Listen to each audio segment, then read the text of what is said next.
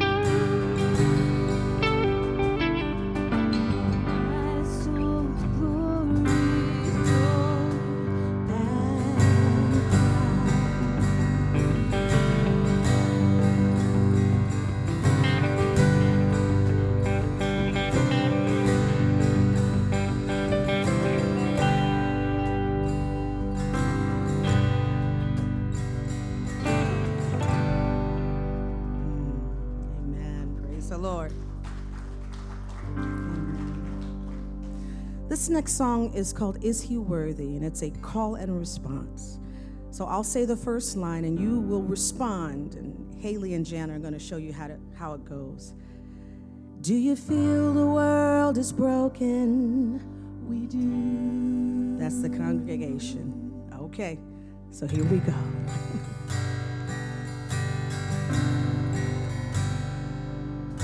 and listen to these words. We need God this morning. Do you feel the world is broken? Mm. Do you feel the shadows deepen? But do you know that all the dark won't stop the light from getting through? Do you wish that you could see it all made new? We do.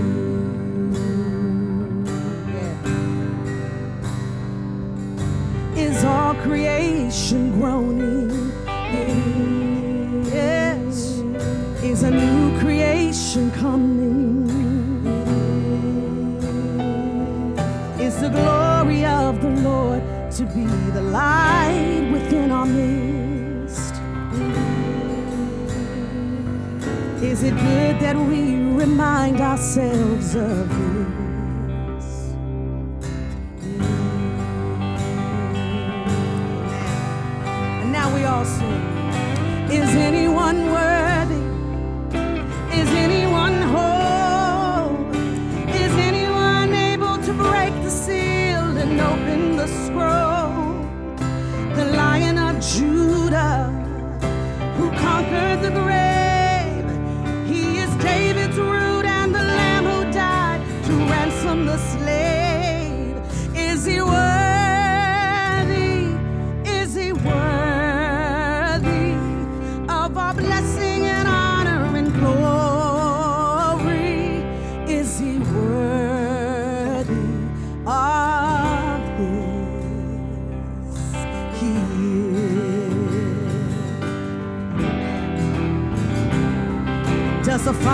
truly love us?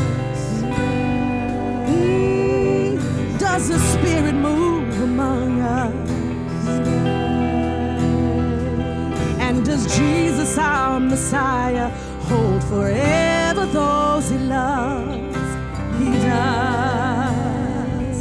Does our God intend to dwell again in us?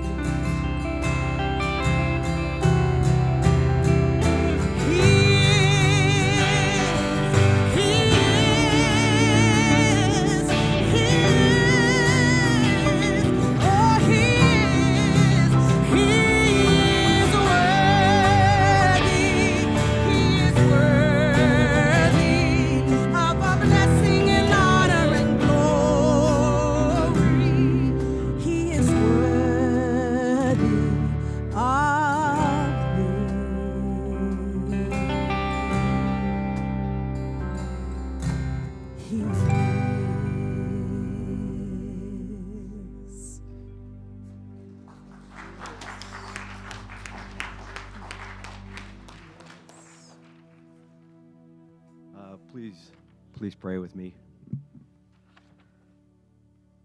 Dear God, number one, thank you so much for this band that we get to listen to every Sunday morning.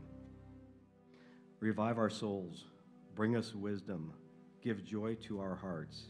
Give light to our eyes. Warn us of danger. Make us courageous.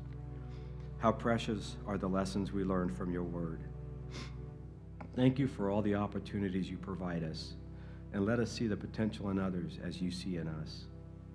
Thank you for believing in us more than anyone else, despite knowing everything about us. We pray for our Pastor Murray, who continually helps us to get closer to you and prepares us to be close to you. Our eyes are not your eyes, our mind is not like your mind. We do our best each day and pray for our desired outcome, but leave the results in your hands. We pray for our ability to accept and be joyful for whatever decisions you make, because we must know you will work out all things for our good. God, please be with the people of Ukraine and the people of Russia, as they both need you in so many different ways. We pray for our leaders that they will seek you out and include you in all the decisions set before them. We thank you for your Son and the sacrifices he endured so we sinners can have a seat at your table. God, we love you. In Jesus' name we pray. Amen. You may be seated. Well, good morning, La Jolla Community Church. How's everybody doing this morning? Good. I love it. Well, I don't know about you, but I am running on pure caffeine right about now because I missed an hour of sleep and I'm not happy about it. But we're all here. Thank you so much for braving that, that lack of sleep and coming out here and joining us on this wonderful Sunday morning. My name is Ryan Sylvia. I am the Director of Youth Ministries here at La Jolla Community Church. I want to bring everybody's attention. On your way in, you should have received one of our fancy new bulletins. And if you notice, right in the middle, our bulletins tear right in half. And our hope and our prayers, you would take this top half home, especially with some of the awesome things coming up for Easter. Please take this home and invite somebody to church. Invite them to some of the wonderful things that we've got going on here at La Jolla Community Church. I love seeing all the new fun faces. I'm hoping and praying that means lots of people are taking these home and inviting their friends and loved ones. So please let them know that we've got some wonderful things going on. You may notice we've got our Easter block party coming up. So please take this top half home and invite somebody to church. Bottom half is for you guys. Please, I will not be offended if you're filling it out while I'm doing announcements. But this bottom half, the first side says, Get connected with us. This is how we at La Jolla Community Church get you engaged and plugged in in some of the wonderful ministries that we have going on here. Whether it's our young adult lunch after uh, conversations today or many of the other ministries that we've got going on, we would love to have you guys join and participate in some of these events. But we got to get you connected and plugged in. So please take a moment, fill out this card, let us know where we can get you engaged at La Jolla Community Church. And if you flip it right over, this other side says, Let us pray for you. This is our prayer card. This is how we pray over you and just pour out that love and that joy of our congregation. We have a dedicated prayer team every single week that individually prays over every single prayer card that gets turned in. Whether you've got something glorious and wonderful going on in your life, or maybe you have a friend who needs a little extra help, or you personally are just struggling this week, please take a moment, fill that out. Let us pray for you. Let us pour over you with some grace and some love this week. So please take a moment, fill that out, and then on your way out, you can take the connection and prayer card along with the offering envelopes, which are in the seat backs directly in front of you, and you can drop those off in the baskets on your way out. Well, again, we thank you so much for joining us. We hope you have a wonderful Sunday. And with that, I'm going to invite Pastor Steve up to lead us in a message. Thank you so much. Well, we have been going through the Old Testament uh, since the beginning of the new year, and hopefully you're reading through the Bible. I won't ask for a show of hands, but I see the guilty looks. I know. Okay, so uh, you're, you're trapped somewhere in Leviticus and thinking you'll never get out. We're standing in help. We'll stand in help to you. Uh, keep at it. If you're reading through the Bible this year, keep at it. If you haven't started doing it, start now. Um, and you might be saying, well, if I start now, I'll be so far behind. If you don't start now, you'll be even more behind. Okay, so just jump in. Um, I can't tell you how many conversations I've had with people over the years when I say, well, if that's a big goal to you, if that's a big aspiration for you, why don't you do it? Well, if I try to finish college now, I'll be 30, and then, wait, you're going to be 30 anyway. So you may as well, you know, finish with a degree. Don't put off the most important things in life. Um, that is the big rule of life, right? Don't put off the important things. And yet, even if you're a super organized person, the question becomes what are the most important things? How does it become part of your schedule, part of your priorities? Reading the Bible has got to be right there up with, okay, it's a step above flossing, all right? Let's just get to the really serious stuff that you're always held accountable for when you go to the dentist. Have you been flossing? And why do people invoke the fifth on that? Go, I might incriminate myself, I'm not answering the question. Reading the Bible ends up being one of those core, core practices in life. That allow us to thrive and flourish. This is not a guilt message, but if that helps, it's okay. Go with the guilt. Uh, and the reason I'm saying this is because we've been walking through the Old Testament since January. We wrapped it up, not quite wrapped it up. We've, we got tired and gave it up last uh, week. But we, we brought everybody from Genesis through uh, the very end of the Old Testament. And if, if you haven't been following along, just jump in and start reading. The New Testament will not make sense to you unless you read the Old. Uh, the New Testament will sound like a really confusing Hallmark card inspiring messages with no context, you know. Um, you, you've got to jump into God's word. So we were asking the question how does God's story shape yours? That's the question we've been asking. And now, as we jump into this Lenten series, uh, this springtime 40 days before Easter series, uh, we're asking a really simple question why Jesus? Why Jesus? Uh, we're simply asking that question because our entire culture asks the question why Jesus? Why? What's the point? And they don't ask it, answer disres- ask that question disrespectfully. It's more of a, ah, it's nice, but kind of irrelevant. You know, why? What, what's the point? Um, and a, a, lot of believers would say, yeah, I, I don't know. Uh, that's a good question. I don't know. So we're going to reflect on that so that you have answers. You might already have answers. Our, our goal in life isn't to argue with people, to, to mug them in the name of Jesus, but we do have the opportunity to give a reason for the hope that's in us. And we only can do that if we have content that allows us to articulate that hope. So we are a learning community. We're a resource rich community, meaning that not that we're just rich, uh, rich in education or, or, or material things, but we're rich because we have the Word of God. And sitting on that incredible treasure it's meant to be given away uh, and shared and distributed. So here we are asking the question, why Jesus? And it's a great question, isn't it? Uh, well, he showed up. That's a start. Jesus showed up, and we divide history before him and after him. Uh, you can't go to any great university and not bump into Jesus if you read the original documents. You take the greatest universities in the country and you read the original documents, and you're kind of shocked because you think, is this okay to have this in print? This sounds like a tract, a Bible tract, because that's what they were. Uh, you can't go to a hospital that doesn't have some rootedness in the Jesus movement. There's no such thing as a hospital or an orphanage that didn't begin with the movement of God's Spirit. You can't go to a YMCA, Salvation Army. You can't ask the question, what's ethics in business, without bumping into uh, the Ten Commandments, or as we say in California, the Ten Suggestions. the 10 things that I might take into, under consideration if I have time. Um, so this is the big question. Why Jesus? Well, he showed up, so now what? And so it's important that followers of Jesus reflect on this question deeply. Deeply. Deeply meaning not in a sense of panic, oh no, I've got to get all this information, but just to say, okay, how do I sit and enjoy it? Uh, wouldn't you like, right now, I mean, after church, wouldn't you like to be immediately transported to Hawaii, sitting poolside or at the beach with a cool drink in your hand? And what would you do? Would you be racing around in your head thinking of all the things you have to do? No, you'd be going, this is really great. And you'd be smelling the plumeria and feeling the breeze, and you think, ah, oh, this is exactly what I need. This is what it means to think and reflect deeply on the things of God. And that's what we try to do every week. We try to do it in life groups. We try to do it, and we do do it throughout the year. So here we are. Uh, and the message of the Bible tells us that we're made to know God and love God and to know and love people.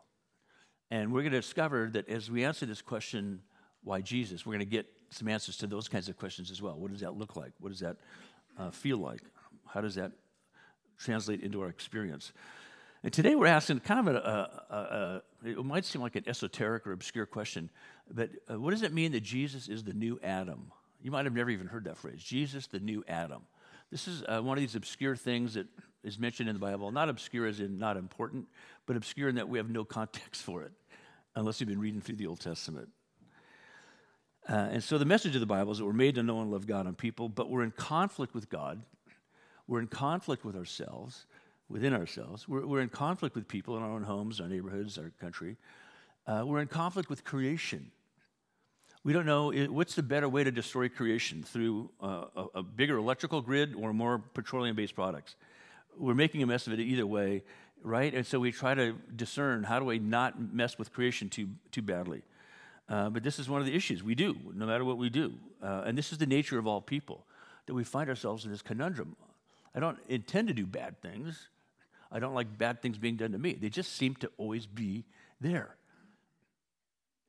And, and, and, and, and I, as I said last week, as we finished up uh, that Old Testament part where they're back in the new, the, the, the, people who've been in exile are now back in Jerusalem, rebuilding the city and the temple and the walls. And they're going, oh, I hope it doesn't fall apart again. And that's something that every human being has. Every human being has that sense of, this is awesome, but it's scary. I was thinking when, when you were praying, I was listening to your prayer, and, and it's awesome. I was thinking of your son. His son, Dan's son, is a big wave surfer. I mean, not big like La Jolla Shores, two feet big. I mean, 40 feet big. I mean, Maverick. And there's this great YouTube picture, a video of his son on this wave in Maverick. And, and, and having talked to the son, I know he survived it, but every time I see the video, I go, oh no, no, oh, ah, oh no. Because you see these little, you see all these people around him, little boards going, and guys going into the abyss of the water, and you see his son just going, which is what I would have done, of course, if I had been on that 40 foot wave as well. But I imagine everybody paddling out, and he's the guy who actually paddles out. He's not towed in by a, a, a fast boat. Every time those guys go out, what do you think? Well, the last 50 times it was awesome. I hope it's 51. I hope I'm on the beach talking about this versus, you know, calling my folks in the hospital and telling them that being in traction isn't all that bad, you know. this is our dilemma. And uh, in this big conflict, and the Bible describes it in various ways under the heading of sin. I love the, the fact that in Spanish, sin, sin means without. Without. And so, really, that's a good way to think about sin functionally. It's, it's that we're, something, we, are lacking something, something significant, something serious. Uh, sin distorts our nature, it affects our ability to live righteously. I mean, everybody wants to live righteously. Guess who thinks he's doing a righteous act in Ukraine to restore the, the, the, the immense and wonderful Soviet Union? a crazy man, uh, not crazy as in mentally ill, but I mean an evil man, and that he's decided to do some things that are evil, so therefore, by default, he's functioning as an evil person. He thinks and puts out this apologetic that this is really a good thing. We're, there, we're, we're here to save the Ukrainian people.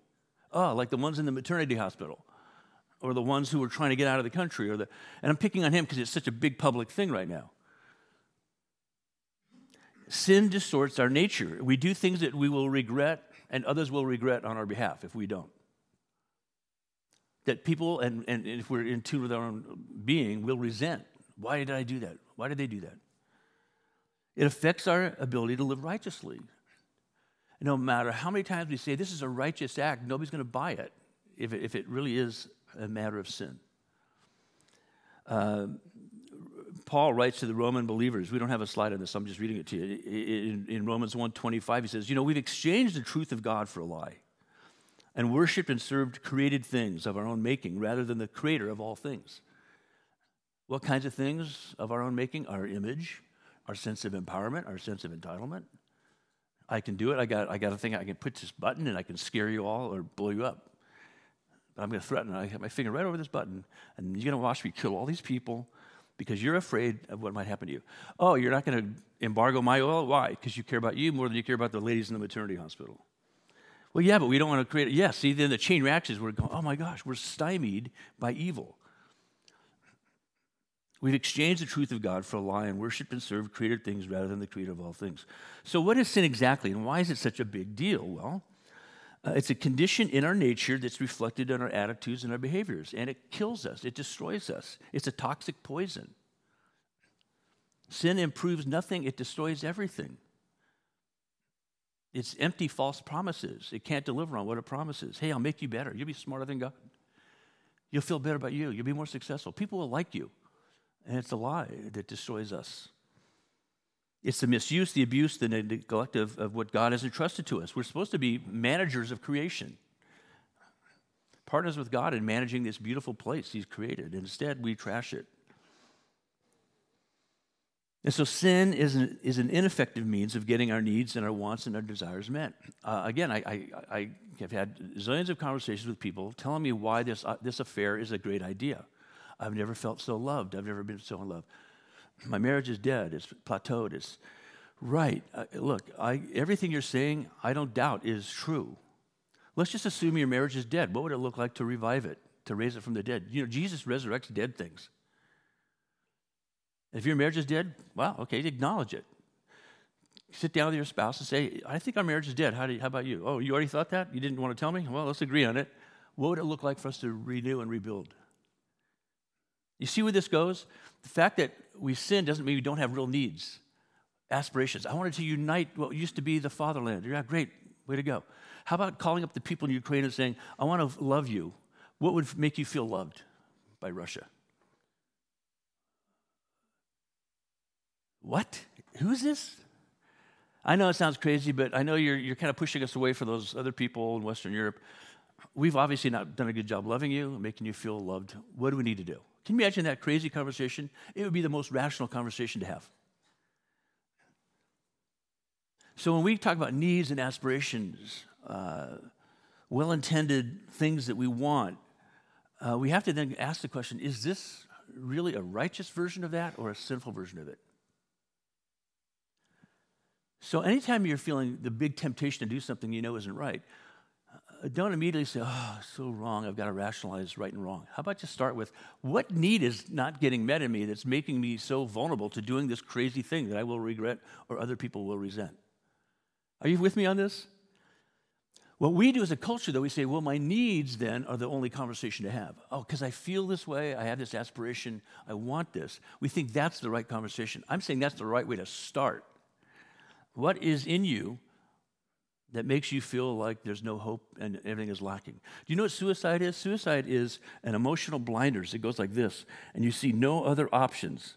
A rational, smart, maybe highly affluent, highly educated person comes to a point when there's no other options. In their reality, there are no other options except for all the options. And then what they need is some, they need to say to somebody, I feel like killing myself. Really, have you thought about how to do it? Mm-hmm. When? Kinda. I'm working on the plan. All right, can we process this together? And in that conversation, options emerge. So, do you see the beauty of, of identifying your needs, wants, and desires? That's not bad. The question is will you do something righteous or bad with that? So, this is the craziness, the rational irrationality of sin. It causes us to exchange the truth of God for a lie and worship and serve created things rather than the creator of all things. Our aspirations and needs are real, but sin distorts and desecrates them, desacralizes them. Your needs, wants, and desires really are meant to be sacred. I yearn for close relationship. Oh, God already told us it's not good for people to be alone.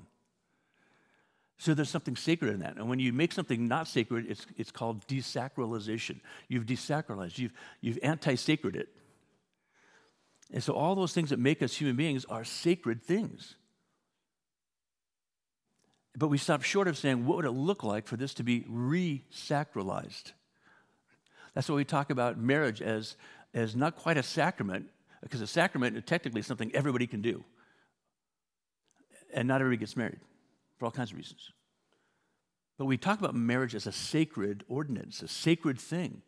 Why do we do that? To put religious verbiage on it? No, to say there's something profound in here you don't want to miss. It's not just a man and a woman living for each other, it's a man and a woman loving each other and living to serve God together. That's a sacred trust. And everything in life can be that way. You're in the marketplace, that's a sacred trust. You're, you're a carrier of shalom in the marketplace if you're a good business person. You're doing a great job in business, you're contributing to the shalom of the city, the well being of the city. No, no, I just want to make a lot of money and become filthy rich. Uh, it's not going to work then. You're violating the shalom within you, and you'll violate the shalom of the city. So the perniciousness of sin isn't that it's, well, you religious people don't understand how the real world works. No, I, I beg to differ. The fact is, we absolutely understand how the real world works, and we're saying don't settle for the unreal world. Sin is an, is an ineffective means of getting our needs, wants, and desires met. God withholds no good thing from us. He loves us and wants to bless us fully. I've come that you might have life in all its fullness. Ooh, that sounds like an answer to the question, why Jesus? We're bumping into answers already about why Jesus. Well, you can't outdo God and you can't do without God. that's part of the answer to why Jesus. So sin has no known benefits, just endless, miserable, lamentable consequences. There is a way which seems right to a man, but at the end it leads to death. That's Proverbs 14. Uh, a number of years ago, specifically October 28th, 2005, five guys, five Mexican fishermen wanted to go out fishing. Uh, they lived down in uh, the Nayarit part of the main body of Mexico. And uh, they were poor, and they thought it's kind of a hassle and it's expensive to get the permit we need to go shark fishing. So let's just load up the 28 foot boat and go out and get some shark and we'll make some money.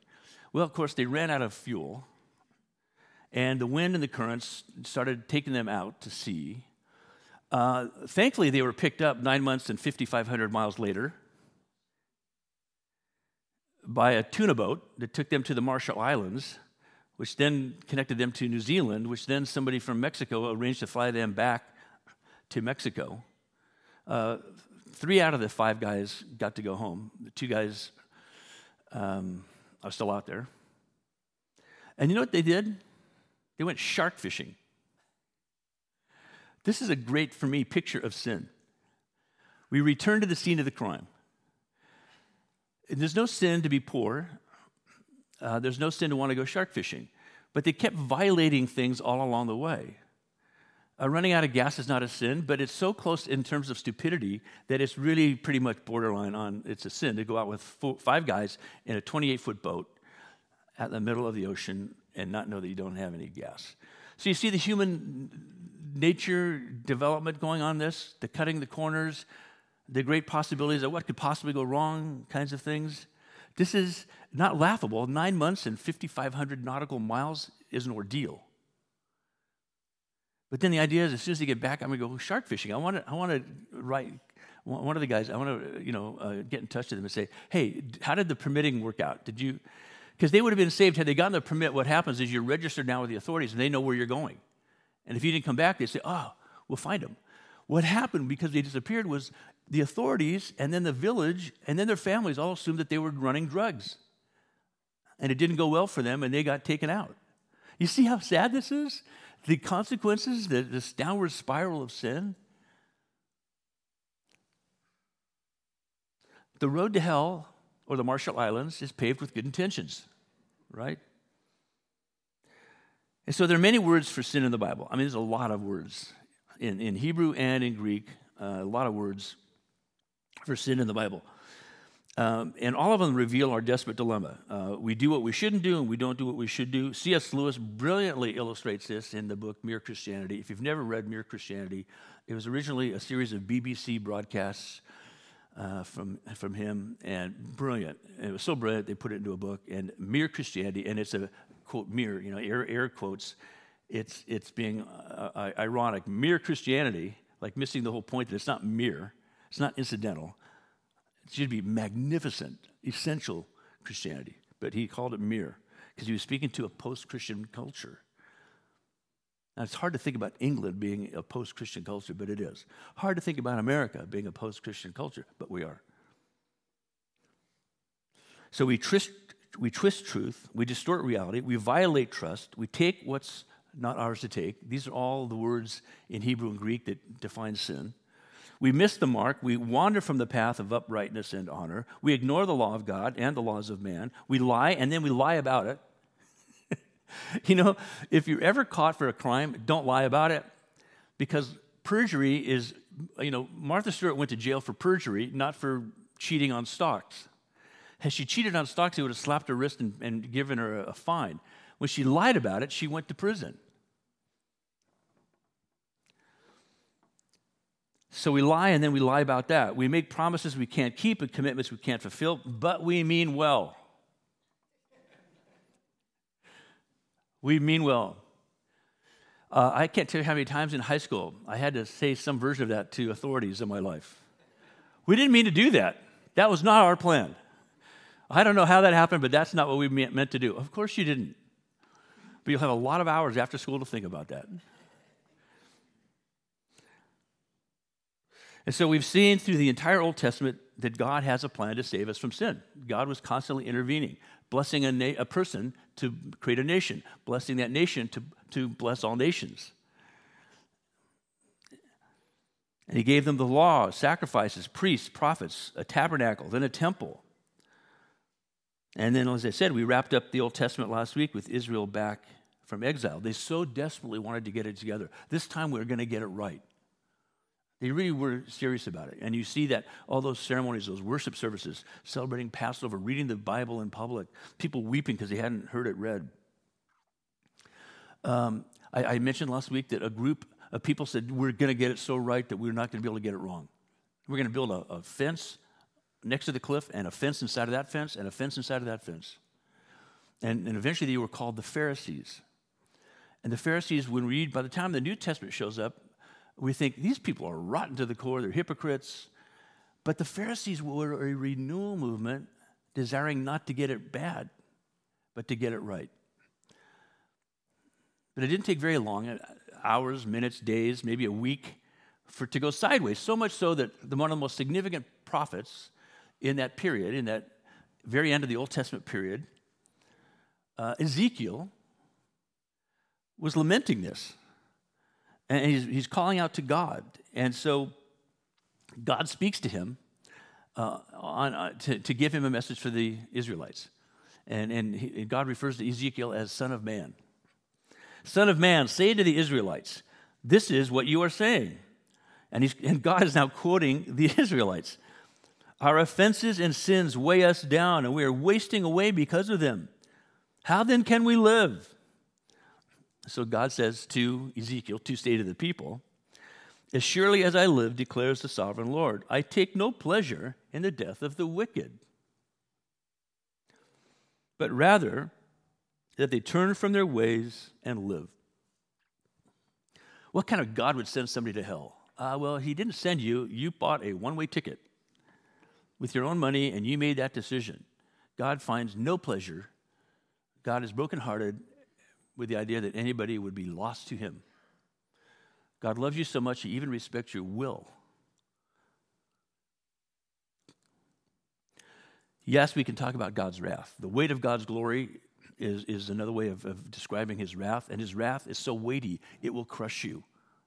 If you're not enclosed in his righteousness, his wrath will crush you. That's been, in a sense, distorted as God is so angry, he's looking for somebody to squash. God is back, and boy, is he mad. We talk about God's anger, it's always a righteous anger, which we don't even have a category for. I've never been righteously angry, I've just been angry. And I've tried to rationalize it as righteous. But God's wrath, his, his imposing greatness, will crush us. And so God, God says of himself, I take no pleasure in the death of the wicked, but rather that they turn from their ways and live. Turn, turn from your evil ways. Why will you die, people of Israel? You're back from exile. Why, why do you want to die? What's this death wish? Well, of course, we've just been talking about it sin. So we ask the question again why Jesus? Well, Jesus is the culmination of God's plan to redeem and restore all things. He is the perfect sacrifice. He is the righteous high priest. He is the faithful man. The law is fulfilled in Jesus Messiah. We don't throw the law away.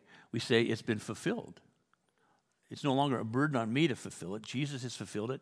We don't disparage the law. Some of the early followers of Jesus, when they still trying to figure out who he was, but were, were responding to the gospel, they said, Oh, I get it. We can pretty much, God likes to forgive. I like to sin. It's a beautiful match made in heaven. And they were called antinomians. Nomia is the law. Nomos is the law. Um, the, the, idea of, of antinomian is that we reject the law. We don't need a law. That's a Platonic thinking, uh, not a biblical thinking. Jesus didn't reject the law, he fulfilled the law. We don't reject people trying to be good. We just say it's ridiculous to try to be good. You need to train to be good, and only God can train you how to be good.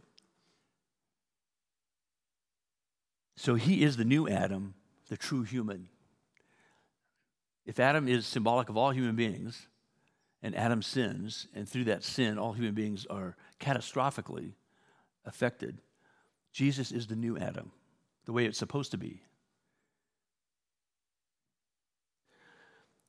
Paul writes to the Romans again saying this, but now apart from the law, whether you believe in the law or not, you're a Gentile, you don't believe in the law? All right. You don't know, you don't know. But the righteousness of God has been made known, to which the law and the prophets testify. This righteousness is given through faith in Jesus Christ to all who believe. There is no difference between Jew and Gentile, for all have sinned and fall short of the glory of God, and all are justified freely by his grace through the redemption that came by Jesus Christ, or Christ Jesus. Christ being the, the Greek version of the word Messiah. So Christ is a title. Jesus, we say Jesus Christ. We should say Jesus the Christ. Um, um, uh, Jesus Messiah. God presented Christ as a sacrifice of atonement, a covering of our sins, a payment of our debt through the shedding of his blood to be received by faith. He then writes to, to young Timothy, his protege Here is a trustworthy saying that deserves full acceptance Christ Jesus came into the world to save sinners, of whom I am the worst. Oh, Paul's boastful too. I thought I was a worst sinner. Oh, no, wait. Anybody want to take a shot at that? We're doing an auction here. Who is the worst sinner? Um, you have to be nominated by your wife or any of your children. Seconded by your friends. So here's Paul saying, look, um, he, he, this is what Jesus did. Why Jesus? Because he came into the world to save sinners, of whom I'm the worst. He, again, writing to the Romans, he says, Therefore, just as sin entered the world through one man, Adam, and death through sin, and in this way, death came to all people because then not only do we inherit it, uh, we all then sin. I was with a four year old who will go unnamed uh, yesterday, and we walked over. You know, this is a tragedy in, in San Diego. There's no convenient donut places. When I was a little kid, there was a donut place on every corner. Um, and there was like school, church, and Winchell's, you know. And uh, so I'm looking for a donut place everywhere because he and his dad go out for donuts on Saturday, and his mom and dad ditched us to go to Santa Barbara. And so um, I said, Hey, Vons sells donuts. So we go over to Vons, we buy donuts. One is this garishly yellow with chocolate. So it's a glazed, a chocolate, and this one that looks like you would not want to even touch it, never mind eat it. It looks radioactive, let me put it that way. We come home, of course, I said, Okay, which one do you want? Uh, he goes, Oh, that was he, the big clunky. He starts eating it as a four year old can, eating it while he's looking at the other two donuts. Which I've already told him the glaze is for your mom and the chocolate is yet to be determined. So he's going, Yeah, yeah, okay. And he's eating this thing, eating this thing. I go, I turn my back for a second. I, I look around, there's no donut. I said, What happened to your donut? He goes, I ate it. I said, Whoa. He said, Can I have the chocolate one? I said, You can have half the chocolate one. So I cut the chocolate one and give it to him. And then I was cleaning up something in the kitchen. I, I, I went to throw something in the trash, and there's an ugly yellow donut in the trash. I'm like, oh my gosh. He is a candidate for the worst of all sinners right there. Uh, oh my gosh. Um, wow. It starts, it's imputed to us because of Adam, but then we own it because we make decisions. The sin wasn't wanting to ditch the donut. I said, you know, Miles, um, it, if you don't want the donut, just say, I don't want the donut. Don't say, I ate the donut and then throw it away. I didn't even get into that's a lie. I mean, he's four. He'll learn soon enough. But I mean, I, I want him to understand that, you know, that's not okay because I could see him feeling guilty when he realized what was going on. So, right? Adam's sin, Miles is, what is he doing? Confirming it. And that's what Paul's saying here.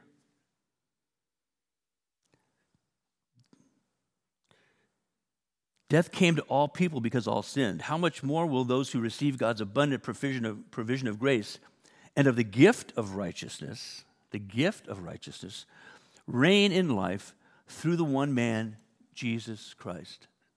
The new Adam, the new man. Consequently, just as one trespass, that's, that's a Greek version of a Hebrew word describing sin, he's referring now to Adam.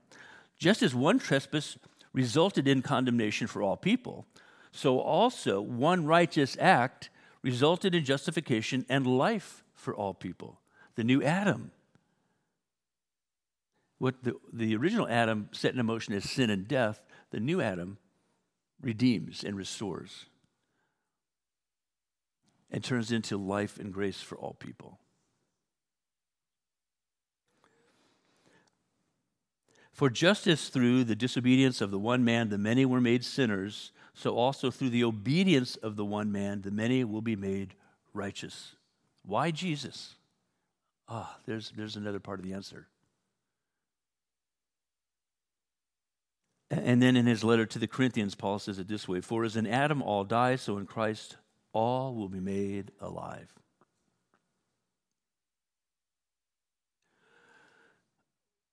Again, uh, so many times I've been in conversations with people that say, you know, what I don't like about Christianity is so exclusive. It excludes people. I said, it excludes nobody. Who's excluded? This is for all people. Uh, what don't you understand about all people? Well, it's exclusive because it's just through Jesus. Well, then we sang the song at the beginning of the worship service Who's worthy? That was a reference to Revelation. And there were all the nations, all those who've been martyred, all people from all places are at this moment, and there's the Lamb, who's also the lion. Somehow, the, the, the, great lion of Judah is also the Lamb of God who takes away the sins of the earth. And the voice calls out, Who is worthy to undo the seal? Who is, who is worthy to unfold and unfurl the scroll? And there's only one person worthy. Of all people who've ever lived uh, for all time, only one person is worthy, and that's Jesus. That's what we sang today. That was an act of worship, that was a confession of faith. That was an apologetic for why we believe that Jesus is who he says he is and that he could do what he said he did. Jesus is the new Adam. He's come to create a new humanity. We know what the old humanity looks like and acts like because it's in us all. We know it. That's why we have a hard time getting around the idea that we're new creations in Christ. Yeah, but I'm still kind of me with my past and my foibles and, you know, right. But something is going on here that's really hard to put into words. Because in Christ, we're becoming new creations and everything is being set right. Sin and death no longer define us, even though they're part of our experience. You can no longer be adequately described and defined as a sinner who's going to die because of your sin. Yet you will die, though you will die, yet you will live. The only apt description and, and, and, and, and um, definition of you is beloved child of God.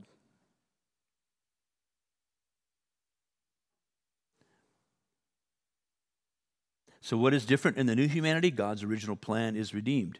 How do real human beings function in the midst of the old humanity? Well, at present, we see signs of death and decay mingled with life and beauty. Out with the old, in with the new. What is, is passing away. What is coming is being revealed in God's people. It's like the trauma and drama of death and childbirth going on all at the same time. Something heartbreaking and something heartwarming is happening right around us and in us. And we're saying, whoa, where, where's this going to land? And so we'll be exploring this in the weeks ahead, and it's really, really good. This answer to why Jesus is really, really good. It might be different than what you thought. Some parts will be very similar to what you already think. There'll be some things that you thought you knew, but you're going to hear them in a way you would say, Gosh, I didn't really know it the way it really is. I've settled for something less. I've settled for an American cultural version, a Western European version. I've settled for a whatever version. But now that I see what it means to answer the question, why Jesus, it's breathtaking. I had no idea. I've just a little bit of a taste. Like Paul said at the end of 1 Corinthians 13, we're looking in a, in a mirror darkly. We can't quite see exactly what we want to see. But one day we'll see it in full, even as we are fully seen and known by God. And so we'll be exploring this in the weeks ahead. We want to answer the question, why Jesus, and understand the gift he is, because in his righteousness we are training to live righteously as his beloved people. We don't make an effort for our salvation, that's a gift, but we can make an effort living into and appropriating our salvation. A kid gets a bike, it's a gift. Learning to ride it takes some effort. And they come with training wheels. For some of you, uh, it's time to take the training wheels off. You've been, you've been using training wheels on your bike way too long. For some of you, you feel bad about having training wheels. Hey, take the time to get comfortable with what it is to be on that bike. But for now, I leave you with this blessing proclaiming uh, the Lord's presence in us. And I, we don't have a slide, but I want you to hear it and I want you to memorize it in the next week. It's, it's from the letter of Jude, which is a one sheet letter in the New Testament, way in the back. It's hard to find. Just look it up and turn to the page. Jude uh, 1 24 to 25, which is kind of funny because there's no really two. It's just Jude. And verses 24 and 25. Now to him who is able to keep you from falling and to present you before his glorious presence without fault and with great joy. To the only God, our Savior, be glory, majesty, power, and authority through Jesus Christ our Lord, who was and is and will be forever. Amen. That who is and was and will be, that is a, that's a Greek quote of a Hebrew phrase that, that basically God said to Moses. When Moses said, Who are you? I am who I am. Vihu haya, vihu yihe, vihu haya, vihu hove, vihu who, who was and is and will be. Now, to him who is able to keep you from falling and to present you before his glorious presence without fault and with great joy, to the only God, our Savior, be glory, majesty, power, and authority through Jesus Christ our Lord, who was and is and will be forever. Amen. Lord Jesus, this is our prayer. As we launch into this, uh, continue this, this wonderful season of Lent, anticipating the celebration of Easter, as we reflect on this question why Jesus? Help us to understand in a way uh, more fully than ever before what this means. And in your name we pray, in your high and holy name. Amen.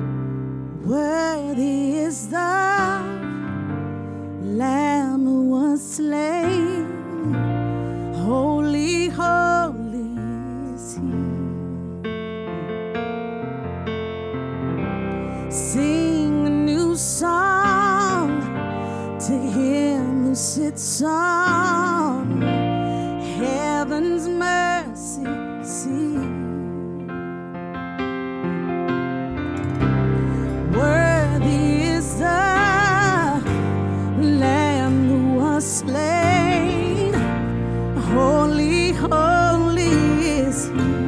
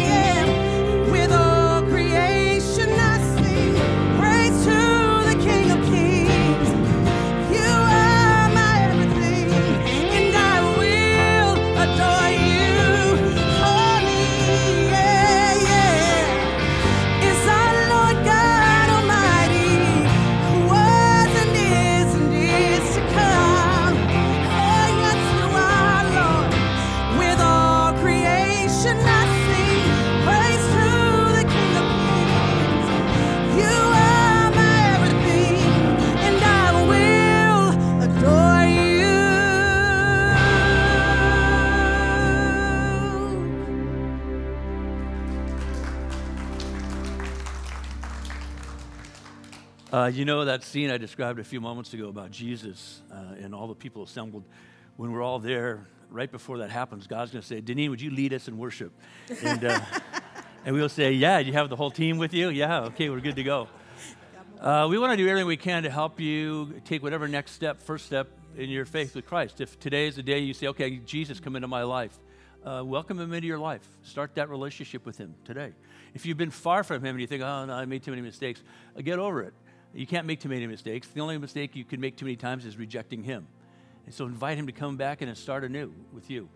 If you have issues uh, in life that you'd like prayer for, not maybe your issues, but issues that you see, uh, go out that door after the worship service around the corner to that lovely prayer garden, and there'll be people there who'll say, Can I pray with you? What can I pray for you about? Uh, we love being able to pray for one another. Um, after the service, get your kids, come out, have a light brunch. And then at 11, you'll hear some music, come back in. We do a really fun thing called Conversations. Uh, it's 45 minutes of, of being in a small group with a bunch of people you may or may not know. Doesn't matter if you know them. We ask these questions that don't put you on the spot, but make you get creative thinking about stuff. We watch these five minute videos. We have 10 minutes of conversation, and we repeat that. It's fantastic. Uh, it's really, really fun. Um, you see, I can't talk about it without smiling. If you don't like it, just walk out. It's no, no harm, no foul, you know. Um, but I guarantee you won't want to walk out. So now may the Lord bless you and keep you. May the Lord make his face to shine on you and be gracious to you. May the Lord who loves you more than you can ask or even imagine give you everything you need to walk in newness and fullness of life with him, both now and forevermore. In the name of the Father, and of the Son, and of the Holy Spirit. Amen.